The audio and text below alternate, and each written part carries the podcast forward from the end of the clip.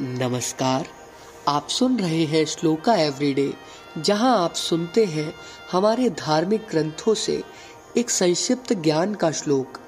आज का ज्ञान हम लाए हैं मोक्ष पर आधारित। आइए जाने क्या है मोक्ष।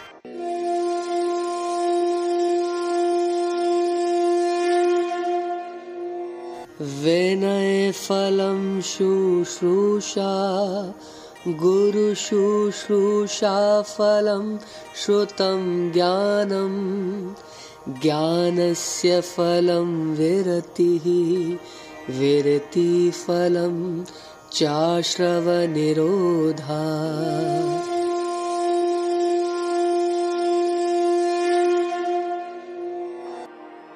अर्थात विनय का फल सेवा है, गुरु सेवा का फल ज्ञान है ज्ञान का फल विरक्ति है और विरक्ति का फल आश्रव निरोध है।